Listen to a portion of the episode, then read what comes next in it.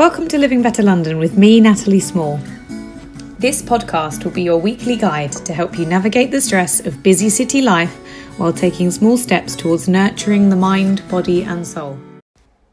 Hello, everyone, and welcome to the Living Better London podcast. Um, in this episode, we're going to be talking about uh, minimalism. Now, I'm trying to aim to remove the sort of hipster or millennial um, connotations that seem to come with minimalism. Um, and I want to really go back to my earliest sort of memories of it as a practice, maybe before I even knew um, what minimalism as a term even was, um, and talk about the benefits that I felt and what you could maybe gain from those as well. So, really, I think my earliest memory um, of minimalism was when I was about 12 years old. And for most of my childhood, I'd been sharing this little box room with my sister in Hertford, uh, where we grew up. And we were probably looking at a size of about eight by ten foot, so so quite a, a small sort of area for two teenagers to be living in together. And that obviously came with the problem of having very little space. Um, but up until that point in my life, I hadn't ever considered that as an issue. And I definitely remember our bedroom being covered with magazines and toys and books and, you know, stuffed animals and things all over the floor because there wasn't anywhere to put it. I think we had maybe two chest of drawers and this big bunk bed, and that was it. Now, at 12, my sister was 15, so she was growing up, she was growing older, and she was requi- requiring that little bit more um, space. And I think I'd reached a point when I was 12 where I was getting this uh, urge to step away from childhood. And I also felt quite overwhelmed by everything that was around me. I don't think I would have, at that point in time, acknowledged it as feeling overwhelmed, but when I look back, I definitely felt um, kind of snowed under by everything that we owned.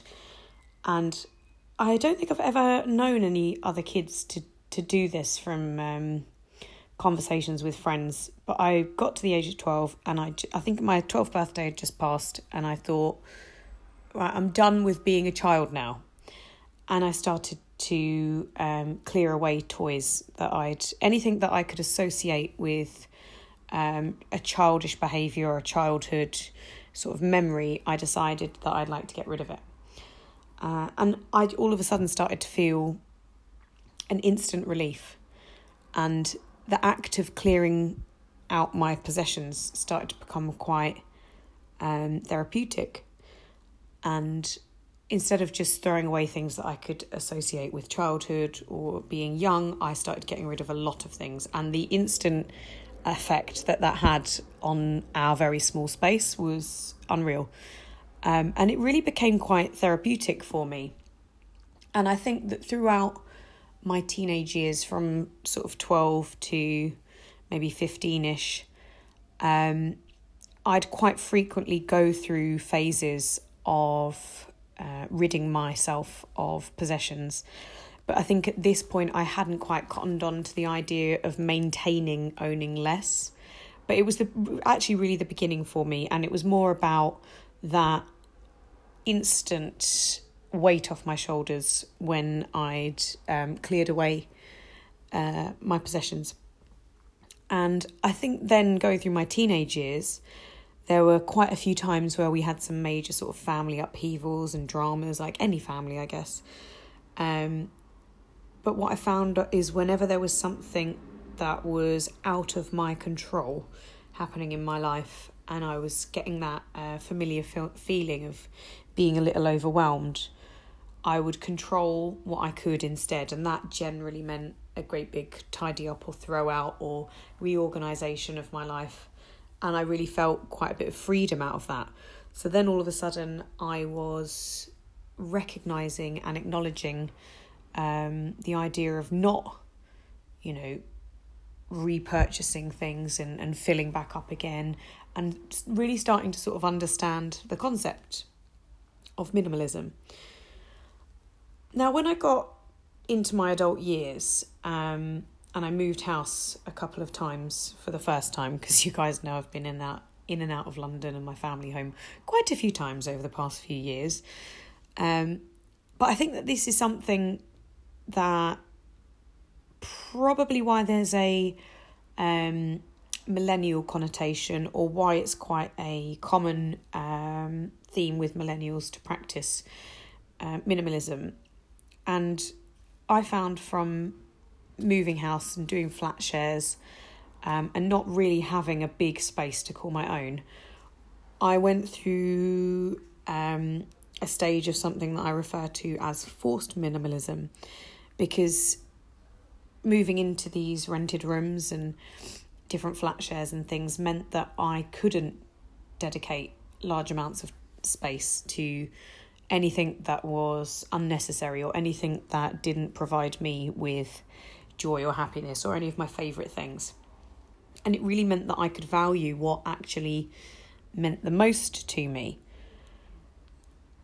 So I think up until this point, just probably before I moved into Harrow, I was um, experience, experiencing a few benefits from um, a sort of minimalistic like lifestyle. I was learning to love and appreciate what I had. I was going through the experience or the uplifting or freeing experience of owning less stuff.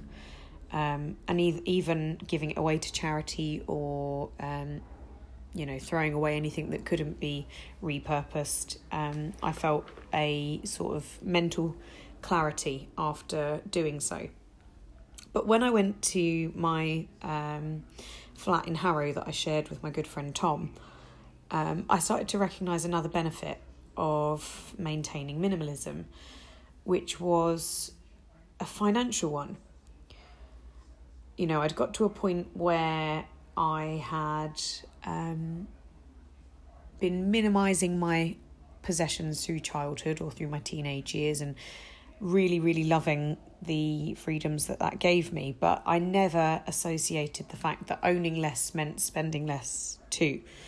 Because, like I said, going through teenage years, you'd get your next phase, your next interest, and you'd you'd invest in that, and you'd buy more stuff or your parents would buy you things or there would be birthdays with lots of gifts and it kind of became like a a cycle of having to refresh my possessions. But living in my flat in Harrow um, and it becoming that little bit more expensive for me and me having just slightly less financial freedom than I did before, um, it meant that I had a sort of freedom from the desire for newness as well.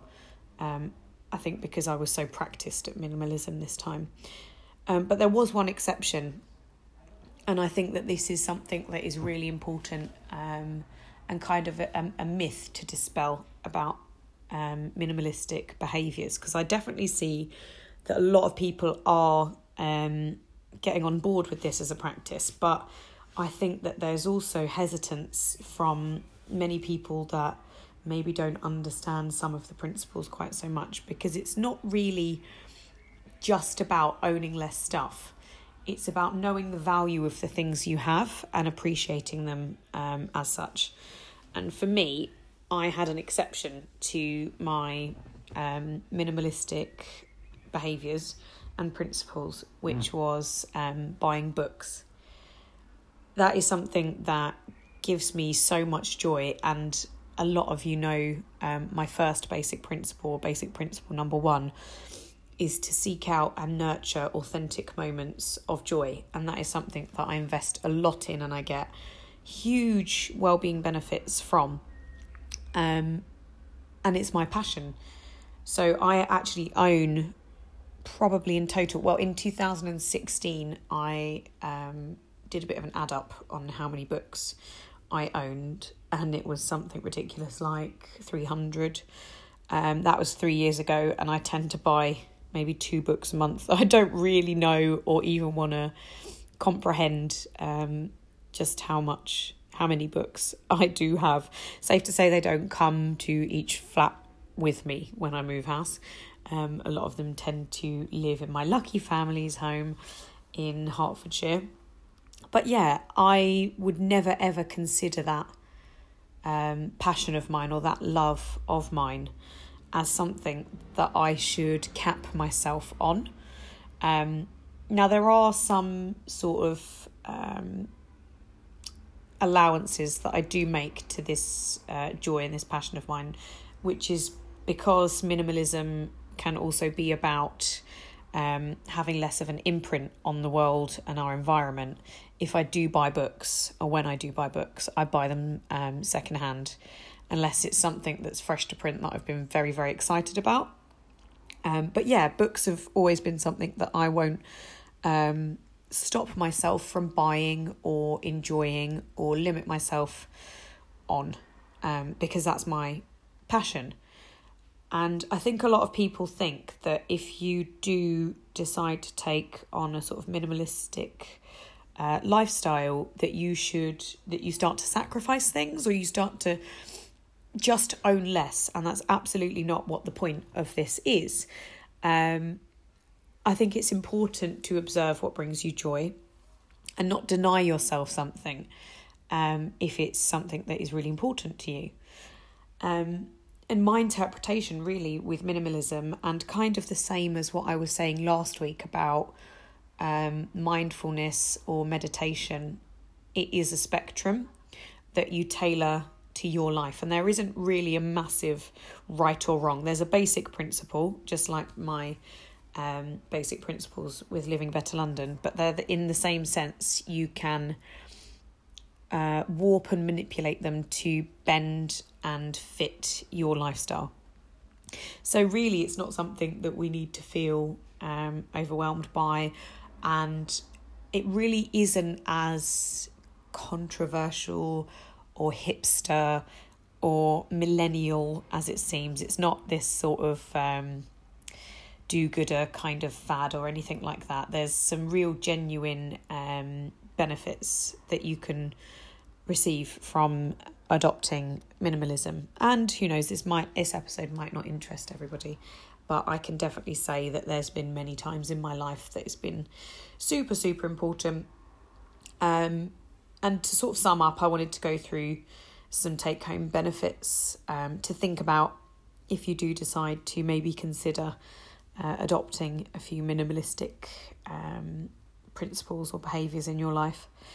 And the number one for me, so my absolute favourite benefit from um, minimalism is the therapeutic act of actually throwing or giving things away, clearing out what's unnecessary, um, and you'd be surprised at how good you can get at it. Um, the more you do it, and the more you realize just how little you actually need. Um, and yeah, there really is that sort of um, impact of a mental tidying with your um, physical tidying, if that makes sense, particularly if you're going through maybe some items or um, you know possessions of yours that you have some sort of um, memory linked to, that can be quite a good way of sort of processing, I think, as well.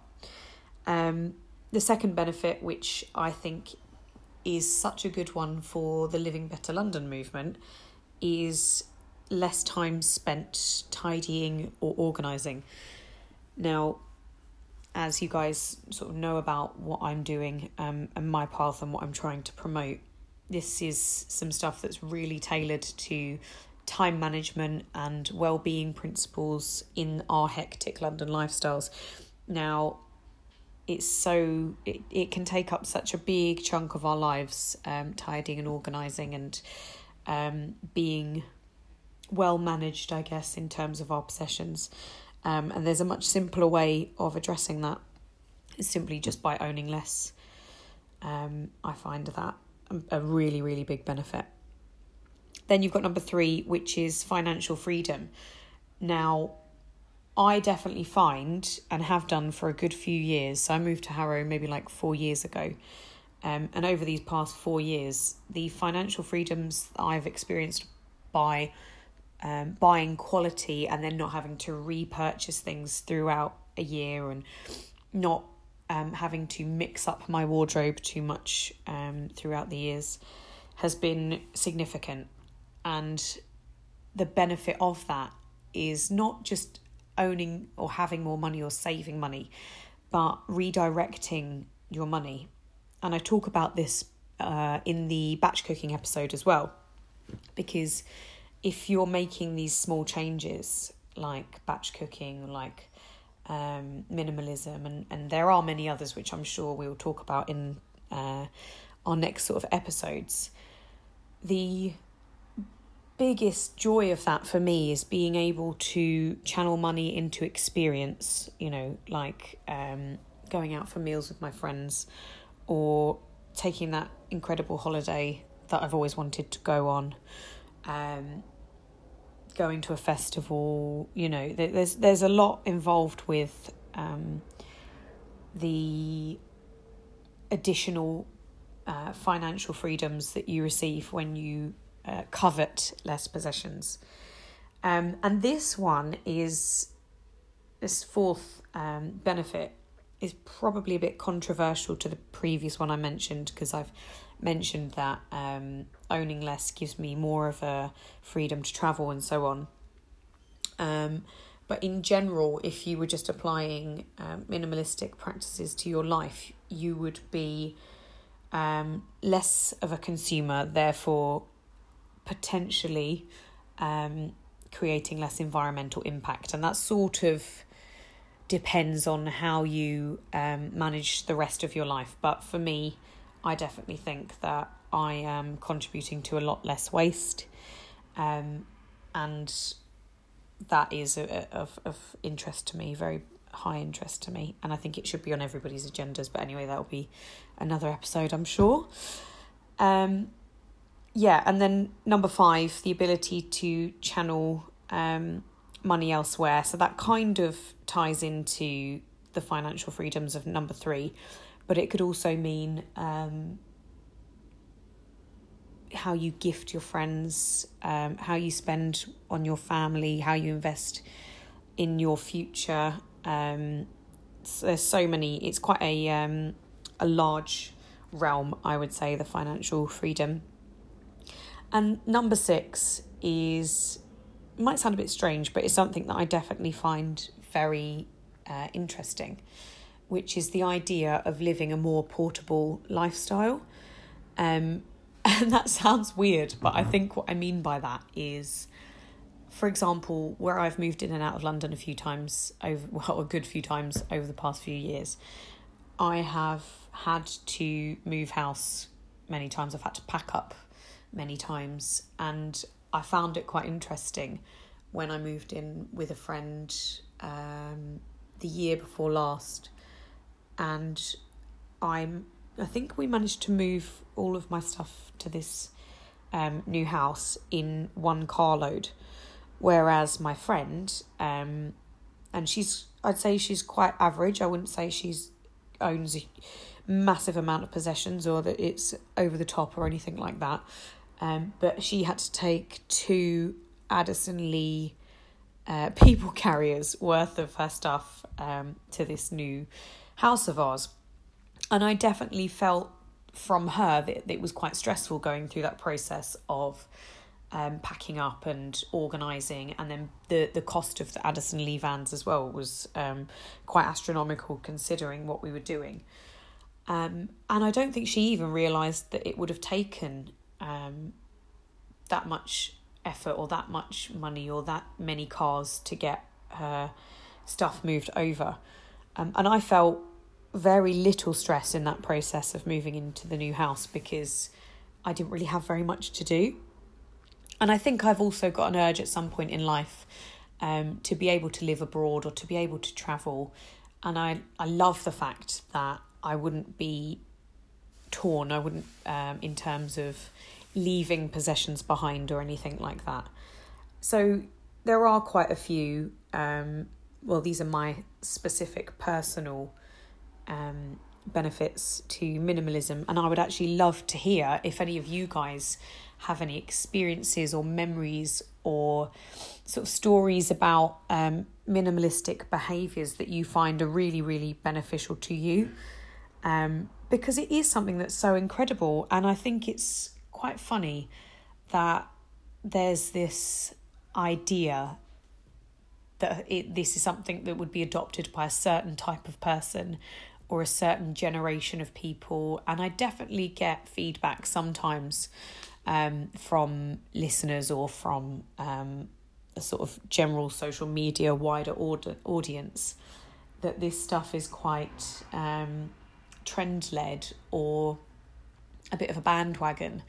Uh, but it, it, I really don't think it has to be, and I really don't think we need to create a negative um, connotation to something that's so positive and so beneficial. And although it may not be for everybody, um, it's important to keep an open mind and at least have the full picture of what it is you're really talking about. And again, other people's interpretations could be very different to mine, I have to be honest. But I really hope that throughout this episode, you've got a bit of an idea of, well, a bit more of an idea about what this um, sort of movement or these practices mean. And I hope that you do um, take an opportunity to at least trial some of them, even if it is just the case of doing a big clear out. I have to admit, I think that might be my favourite um, part of the whole process. And maybe if you do, just give that stuff away and let somebody else get joy out of it. Anyway, as ever, see you in the next episode. So, if you do decide to adopt any of the basic principles of Living Better London, I would love to be able to see your progress. So if you can post your content on social media using the hashtag Living Better London, I can find you guys and give you a little bit of love. So now we've finished this episode. If you would like to discover more about Living Better London or the basic principles, then please visit my website at www.livingbetterlondon.com or alternatively, you can find us on Instagram or Facebook.